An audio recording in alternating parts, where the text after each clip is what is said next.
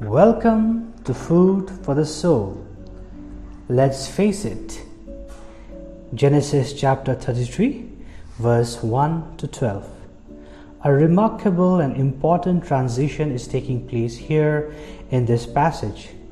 Jacob, the self serving, greedy, self promotional, self protective heel catcher, is being transformed by his encounter and a new relationship with God.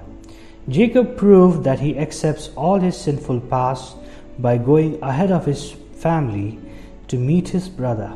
He also accepted the fact that he would be the one to suffer for the sins he committed.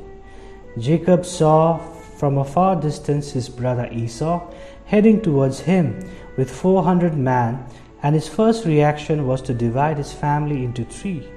Then he went first and bowed down on his knees before Esau, and then the passage says that they both wept. Lessons to learn Esau greeted Jacob with a big hug. This must have been really difficult for him, but time healed the bitter wound in him.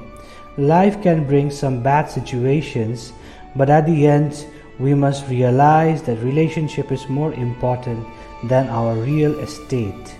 For Jacob to face his brother Esau was a big challenge and he needed courage and faith because what he had done with Esau was really wicked. Whenever a problem arises, we have two options in reality. We can run from it or we can face it. Jacob at this point of time chose to face it. He must have imagined that his situation would be very bad, but this did not happen. His brother wept along with him.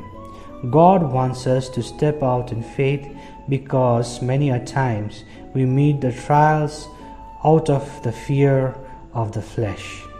Prayer Lord Jesus, help me to never keep bitterness against anybody, and may I step out in faith to face every challenges in my life.